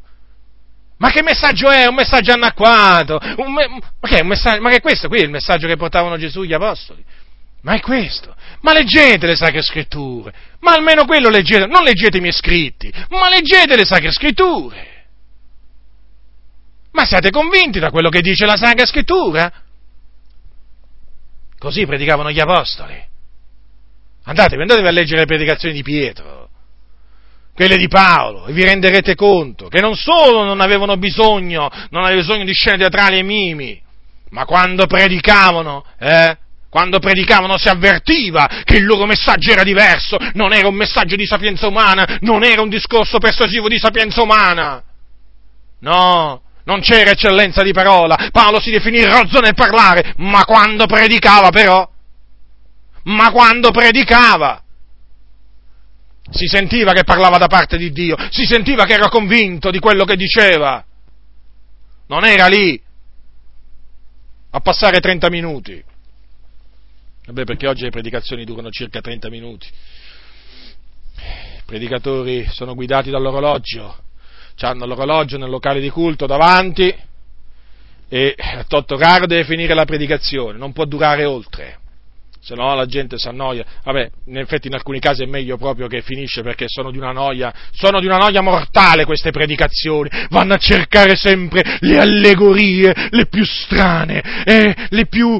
Mm, ma veramente, io quando sento veramente queste cose, questi modi di predicare, io mi, mi turbo, mi arrabbio, ma perché dico, ma è così semplice il messaggio da portare ai peccatori, ma perché lo complicano così, ma perché lo annacquano così. E ho capito perché. Ho capito perché, perché loro hanno il desiderio di piacere agli uomini, loro hanno paura di spaventare i peccatori, considerate, dicono che già i peccatori sono spaventati abbastanza e che li vai a, spenda- a spaventare ulteriormente, fratello. Ma se questo contribuisce alla loro salvezza, ma perché no? Ma perché no? E poi chi l'ha detto che sono già spaventati i peccatori? Ma chi l'ha detto? I peccatori si spaventano quando cominciano a sentire parlare di ravvedimento, di conversione, del giudizio a venire, del fuoco dell'inferno, che non è allegorico, eh? Ascoltatemi molto bene, voi pastori delle Adi. Non è allegorico fuoco dell'inferno è reale, sia quello dell'Ades che quello della Genna. State molto attenti, smettete di insegnare queste ciance, dite al popolo la verità, dite ai peccatori la verità, non nascondetegli la verità perché renderete conto al Signore di tutte queste omissioni. E dato che già ci sono, vi dico pure che la Nuova Gerusalemme non è allegorica, neppure la Nuova Gerusalemme è allegorica. Non è come, come recita il vostro libro, essere con Cristo cosa di gran lunga migliore. Non è così. La Nuova Gerusalemme è una vera città, il cui architetto e costruttore è Dio. State molto attenti. Badate alle vostre vie, rientrate in voi stessi e abbandonate queste ciance che vi hanno insegnato la scuola biblica di Roma. Dunque, quello che si deve fare allora, predicare l'Evangelo ai peccatori, con ogni franchezza, senza nascondergli la verità, senza avere paura di niente e di nessuno. Ricordatevi questo, la persona che voi avete davanti, eh? La persona che voi avete davanti è un peccatore, traviato, ribelle, ha bisogno di essere salvato dal peccato che lo domina, e quella persona è schiavo del peccato, e ha bisogno di essere salvato dall'inferno perché l'hai diretto è diretto in un luogo orribile, tremendo nel, nel, nel, cuore della terra, dove c'è un fuoco, dove lui va là, se non si ravvede, a piangere e stridere i denti, in attesa del giorno del giudizio. Dunque, quella, quella è la situazione. Che cosa dovete fare voi? Dovete scongiurarlo, esortarlo, a fare che cosa? A ravvedersi dei suoi peccati, a convertirsi dalle sue vie malvagie e a credere nell'Evangelo della grazia di Dio. Non dovete presentargli scene teatrali, non dovete fargli discorsi persuasivi di sapienza umana, dovete semplicemente annunziargli l'Evangelo, esortandolo a ravvedersi. Dunque, abbiamo visto che anche nel ministero di Giovanni Battista non ci fu bisogno di scene teatrali, di mimi, di queste mezzucci. E questo naturalmente serve farci capire, naturalmente, che le persone si sentono attirate anche da quei predicatori che non hanno né i doni di guarigione né, né la potenza per miracoli. Se sono stati chiamati dal Signore a predicare, vi posso assicurare che anche in assenza di guarigioni e miracoli, le persone si sentiranno attirate, naturalmente dalla parola di Dio. Dunque, queste scene teatrali e questi mimi vanno sradicate dal mezzo delle chiese di Dio, sono cose sconvenienti non vanno né tollerate né incoraggiate, via, via di qua. Perché? Perché queste cose, diciamo, hanno degli effetti negativi, diciamo, sulla vita del credente. Innanzitutto inducono i credenti a non, a non, domandare, essere, a, non domandare a Dio eh, di essere rivestiti di potenza e inducono il credente a non ricercare i doni dello Spirito Santo. Eh, certo, è così. Alla fin fine è così. poi vanno sradicate per non fare perdere tempo ai credenti. Perché naturalmente eh, per tenere una scena teatrale un minimo bisogna fare prove dopo prove. Quello è tempo perso inutilmente, via. Dunque. Poi, eh, affinché i credenti, non, eh, voglio dire, queste scene teatrali fanno spendere soldi inutilmente, eh? Eh, costa, costa parecchio eh, tenere una rappresentazione teatrale, eh, come quella per esempio che si è tenuta mm, lì a, a Catania. Eh, costa, eh, non è che ci vogliono i soldi, eh. Quindi affinché, affinché non, si spo, non si spendano soldi inutilmente, via, via quelle cose. E poi affinché dal teatro non si passi a, a qualcos'altro magari di peggio, perché un po' di lievito fa lievitare tutta la pasta, voi lo sapete. E poi affinché queste cose, eh, diciamo, vanno tolte via, affinché i credenti si portino virilmente, perché noi ci dobbiamo portare virilmente, non da molli. Le persone devono vedere in noi degli uomini, non delle femminucce. Noi dobbiamo agire come uomini, seri, con gravità. Che ci facciamo? Cominciamo a fare ste moine, ste cose, sti movimenti, tutti, Lasciamo perdere queste cose, lasciamo fare il teatro a quelli che fanno il teatro, ma che, ma che, ma, ma che abbiamo a che fare noi col teatro? Ma veramente? Cioè, niente. E poi chiaramente queste cose portano eh, le persone del mondo a biasimare la dottrina di Dio. Ecco perché le dobbiamo evitare. Ma, ma, ma mi rendete conto le persone quando vedono queste scene, le persone del mondo, quando vedono queste scene teatrali, dicono ma ma che sono queste cose qua? Ma che Gesù faceva così? Gli apostoli facevano così. Poi un'altra ragione per cui vanno eliminate è per eh, non fare confidare, o comunque per, eh, per, per evitare che i credenti si glorino invece che nel Signore nella loro, nella loro potenza, invece che nella verità, eh, nella menzogna. È chiaro che ci sono, ci sono vari, vani, vani, ragionamenti alla base di queste scene teatrali e mimi, nel senso, come voi sapete, qualsiasi pratica antibiblica eh, viene sostenuta con dei passi della Bibbia. Non è che è strano questo. Avviene così. Voi mi direte, ma dove vanno a trovarlo il teatro, nel, dove lo vedono il teatro nella Bibbia dove lo vedono l'appoggio biblico a queste, a queste cose, questi appunto che fanno le scene teatrali mimi? Adesso, adesso ve, lo, ve lo dico dove lo vedono.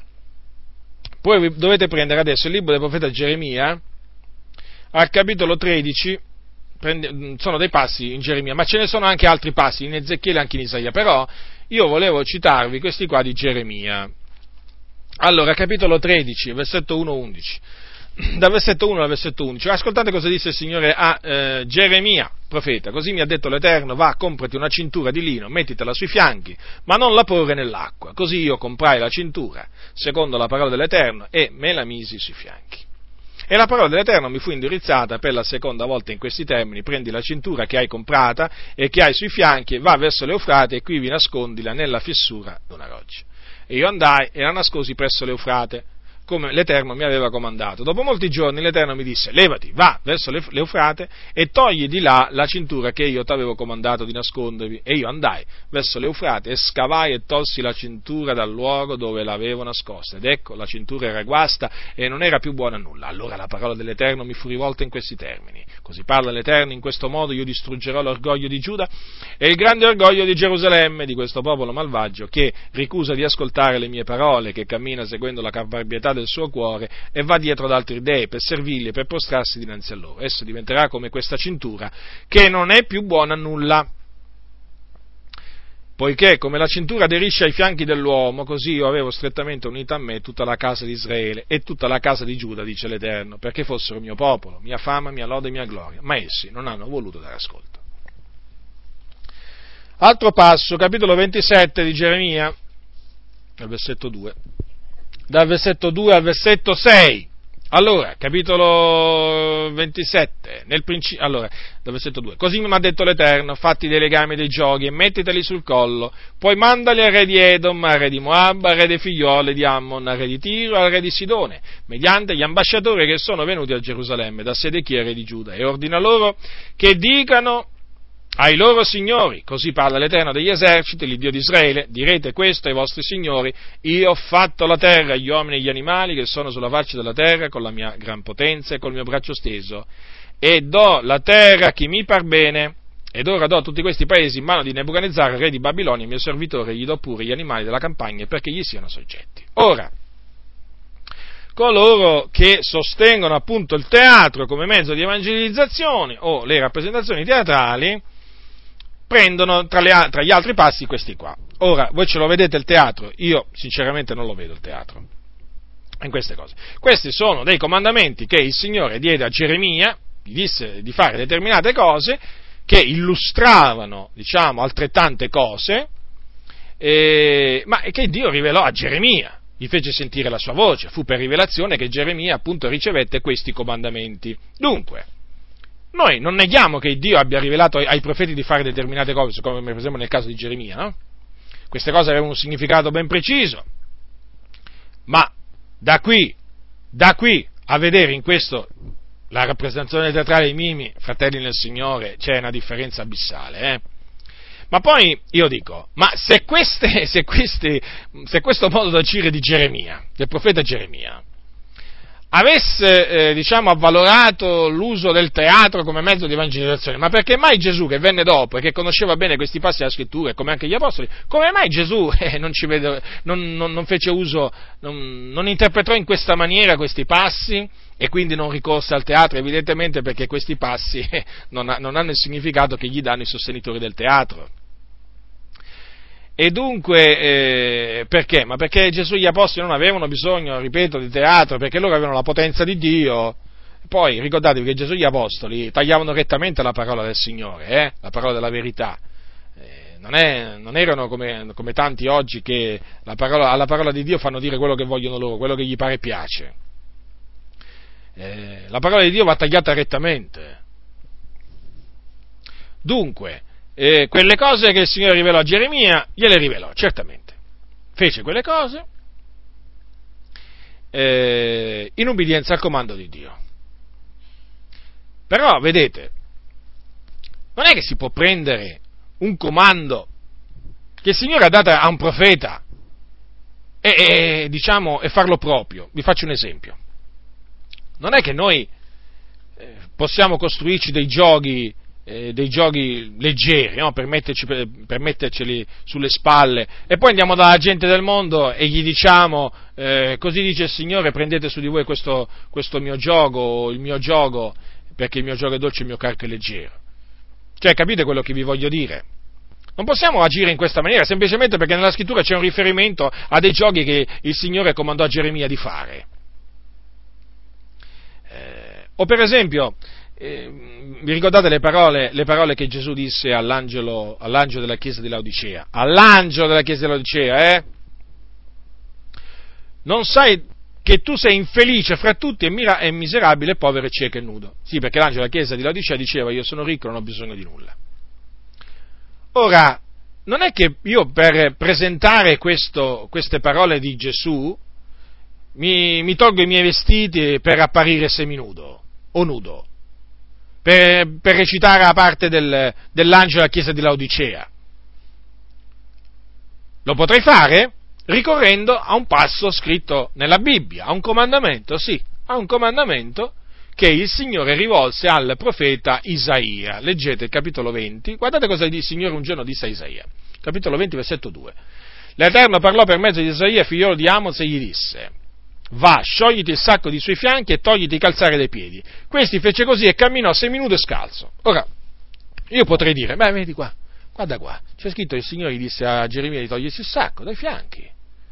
Poi gli disse di togliersi i calzari e andò in giro seminudo e scalzo. E allora che faccio io? Interpreto la parte dell'angelo di Laodicea e mettendomi seminudo e scalzo, d'altronde vedi qua è scritto, e posso dire in Isaia. Capite? Non si può agire in questa maniera. Non si può. O per esempio, voi sapete che il Signore diede un particolare comandamento a Osea, quello di andarsi a, a sposare una prostituta. Come voi direte, ma veramente? Sì, sì, è scritto così. Capitolo 1 di Osea. Allora, capitolo 1, versetto 2. Quando l'Eterno cominciò a parlare a Osea, l'Eterno disse ad Osea, va, prenditi per moglie una meretrice, cioè una prostituta, e genera dei figlioli di prostituzione, perché il paese si prostituisce abbandonando l'Eterno. Ora, a quel tempo il popolo di Israele si era corrotto, si era prostituito dietro gli dei delle nazioni, era un popolo corrotto. E allora il Signore, vedete, che fece? Eh, disse a Osea, va, sposati una meretrice. E poi non solo, genera dei figlioli da essa, figlioli di prostituzione. Questo per mostrare appunto che il paese si era prostituito e produceva figli di prostituzione. Che facciamo allora? Che devo fare? Cioè, non è che posso prendere questo passo e mi vado a sposare una prostituta e vado a generare figli di prostituzione perché so che in mezzo al popolo di Dio tuttora eh, c'è molta prostituzione spirituale naturalmente. Capite? Non si, può, non si può agire in questa maniera, non è una maniera corretta di agire. E poi tenete ben presente questo, che Gesù conosceva molto bene le storie dei patriarchi, storie, la storia per esempio di Giuseppe, no? una, una storia molto bella. Eppure vedete, eh, questo naturalmente vale anche per gli apostoli. Però notate che non è che ricorsero mai a rappresentazioni teatrali di quegli, di quegli eventi. L'avrebbero fatto, l'avrebbero potuto fare per evangelizzare, per esempio, no? La storia di Giuseppe, voi sapete che, eh, diciamo, è una figura della storia di Gesù Cristo, ci sono molte somiglianze. Ebbene, avrebbero potuto tenere una rappresentazione teatrale della storia di Giuseppe per mostrare appunto l'odio l'odio verso Giuseppe, poi come Signore innalzò Giuseppe, insomma, cui, dopo come Signore si usò di Giuseppe per salvare i suoi stessi fratelli che l'avevano odiato, insomma, avrebbero potuto fare una scena teatrale del genere, eppure non, non fecero queste cose né Gesù né gli Apostoli. E questo naturalmente deve fare riflettere, deve fare riflettere, fratelli. Ora, passo brevemente ai mimi, voi sapete i mimi, no? Li conoscete i mimi? Avete sicuramente visto qualche volta qualche mimo, no? qualche mimo, si pitturano la faccia di bianco, di nero, insomma, dipende, si vestono generalmente di nero, talvolta non si pitturano nemmeno la faccia, ma comunque si mettono là nel silenzio, cominciano a fare queste movenze, queste cose, insomma, tutte cose, tutte cose strane, no? In silenzio, a fare dei gesti, mosse, smorfie, eh, pure le smorfie con il viso. È chiaro che non ci si può agire in questa maniera, cari fratelli nel Signore, che il nostro corpo è il Tempio dello Spirito Santo. Cioè le nostre membra le dobbiamo mettere al servizio della giustizia, non dell'iniquità. Le nostre membra sono membri di Cristo, che faremo?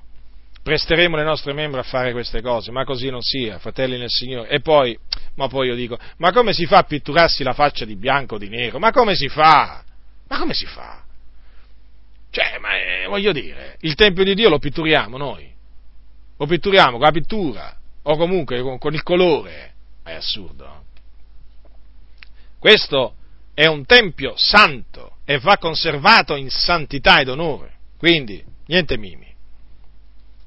Noi siamo stati chiamati dal Signore, dal Signore a santità, che significa che ci dobbiamo santificare, quindi nostro, del nostro corpo non possiamo fare l'uso che vogliamo. Lo so, ci sono certuni che quando pensano ai miei mi dicono ma sì, ma dai fratello, ma che, che, che male vuoi che ci sia? Ma il male c'è. Il problema è sempre questo, il male c'è ma non si vede. Eh, cioè non si vede, attenzione. Il male c'è, si vede, ma purtroppo non si vede, certi credenti non lo vedono, il problema è questo, è che il male c'è. Purtroppo eh, alcuni credenti non lo vedono, perché hanno gli occhi sbarrati, non c'è niente da fare. È proprio così, beati gli occhi che veggono, beati le orecchie che sentono, fratelli nel Signore. Io ringrazio il Signore per avermi aperto gli, orecchi, gli occhi, per avermi aperto gli occhi e sturato gli orecchi. Lo ringrazio il Signore perché veramente riconosco che se Lui non mi avesse aperto gli occhi, non mi avesse sturato gli orecchi, sarei caduto vittime di questi cianciatori, di questi teatranti, di questi veramente che di predicare l'Evangelo con lo Spirito Santo, con potenza e con gran pienezza di convinzione, non ne vogliono sentire parlare. Loro sono imbottiti di filosofia, loro sono imbottiti di sapienza umana e quindi farciscono, riempiono i loro, i loro sermoni di sapienza umana. Di sapienza umana, discorsi tutti pomposi, pomposi, pomposi e vacui, vuoti, vuoti, discorsi vuoti.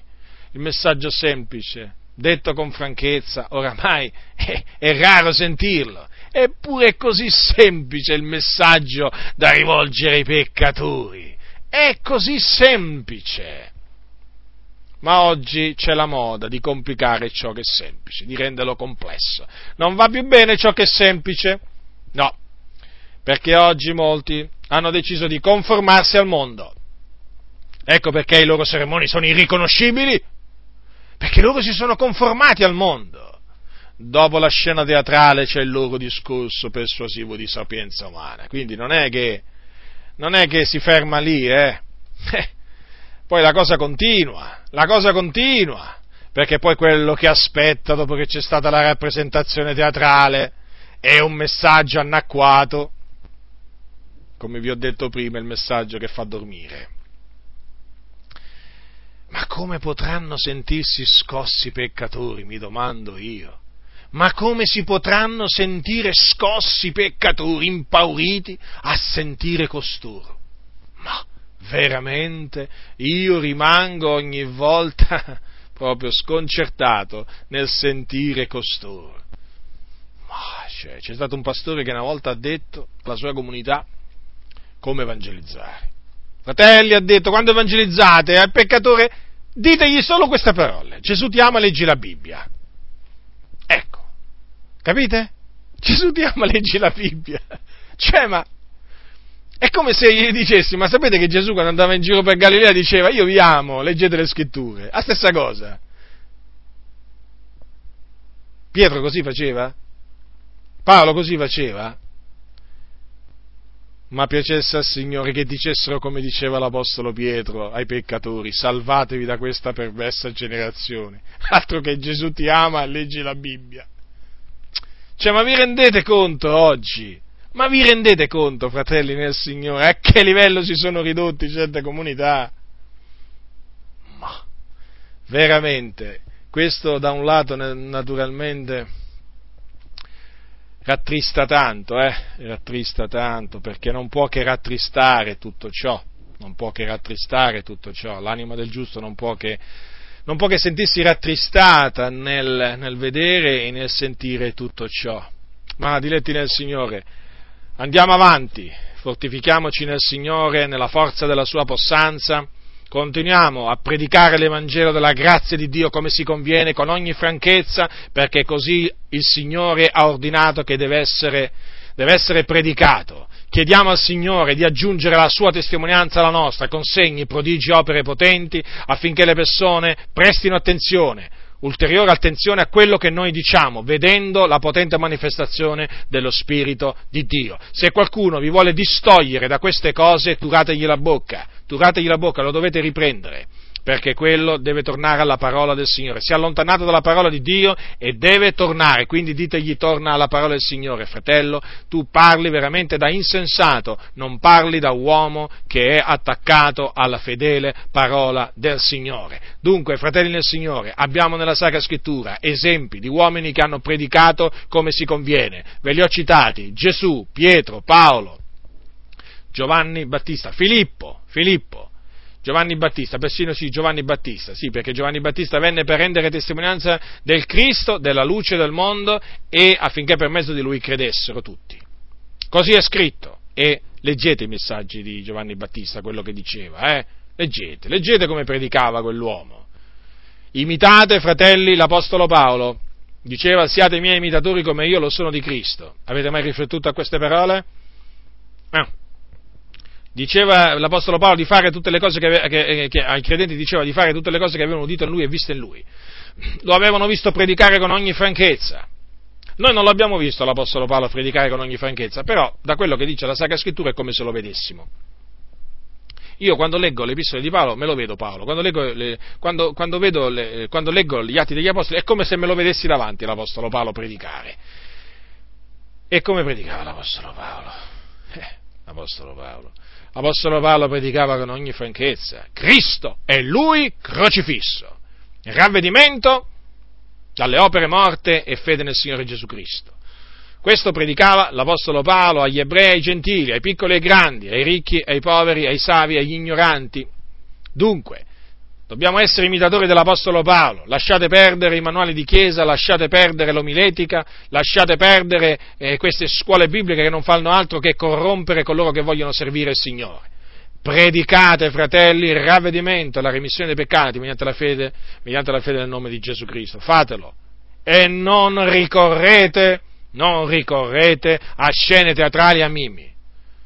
Pregate il Signore affinché veramente si usi di voi potentemente, affinché vi dia di parlare con potenza, con gran pienezza di convinzione. E pregatelo affinché aggiungi, aggiunga la sua testimonianza alla vostra, con segni, prodigi e opere potenti. Ma non ricorrete, non ricorrete a queste cose, scene teatrali e mimi. Ah, non ricorrete ai carri e ai cavalieri di Faraone Abbiate piena fiducia nel Signore, abbiate piena fiducia nella Sua parola. Ricordatevi, la parola dell'Eterno è come un martello che spezza il sasso. Tenetela alta la parola della vita, proclamatela con forza.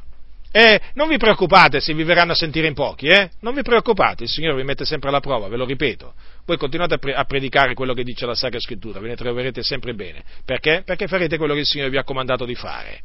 Non cercate di attirare le folle con sti mezzucci. Ci pensa il Signore a mandarvi quelli che devono ascoltare l'Evangelo. Ma voi predicate ai peccatori quello che i peccatori devono sentire.